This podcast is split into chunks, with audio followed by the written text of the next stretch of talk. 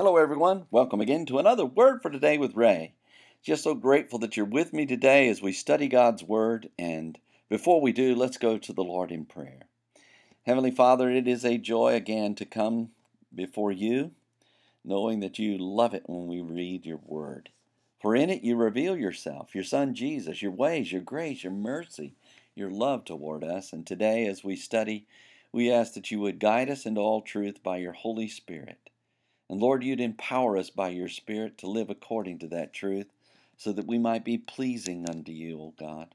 We thank you for this time we can share together, and we bless you in Jesus' name. Amen. The title to today's lesson is God's Gift of Grace, and is taken from the book of Ephesians, chapter 2, and verse 8. Paul the Apostle told the Ephesian church members God has raised us up together and made us sit together in heavenly places in Christ Jesus. So, in the ages to come, he might show the exceeding riches of his grace in his kindness toward us through Christ Jesus.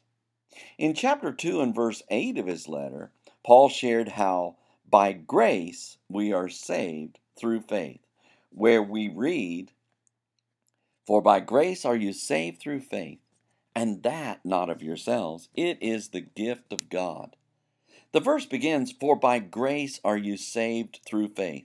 Paul begins with the phrase, For by grace, which means that which affords joy, pleasure, delight, sweetness, charm, loveliness, goodwill, loving kindness, and unmerited favor are you saved. Or you're kept safe and sound and rescued from danger and destruction through faith, which means the conviction that God exists and is the creator and ruler of all things, and provides and bestows eternal salvation to us through Christ.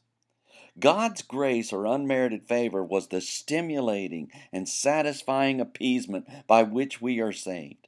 And this is provided through the ability to believe in Jesus Christ. The verse goes on to say, and that not of yourselves, it is the gift of God. Paul added, and that not of yourselves, which means the faith was not by the Ephesians. It is the gift or the present expression of honor and offering of God, which refers to the Godhead bodily in Trinity, which is comprised of God the Father, Christ the Son, and the Holy Spirit. Even the faith to believe in Jesus unto our salvation was provided by God. This did not come through our own efforts, but it is the generous gift of God. When we think through these words of Paul, we understand the means by which we are saved. God Almighty, through Jesus Christ His Son, has provided all the necessary implements for our salvation. Grace is God's unmerited favor toward us, and we obtain God's free gift of faith by which we obtain that faith in other words, God is for us, for us, for us, and all that is necessary is for us to submit to and receive His free gift. Next time, Paul shares how we are not saved by works. So read ahead, and we shall join together then. Until tomorrow, there is more. And may the Lord bless you and keep you. May he make his face to shine upon you and be gracious unto you. May the Lord lift up his countenance upon you and give you peace as you continue to study his word. In Jesus' name.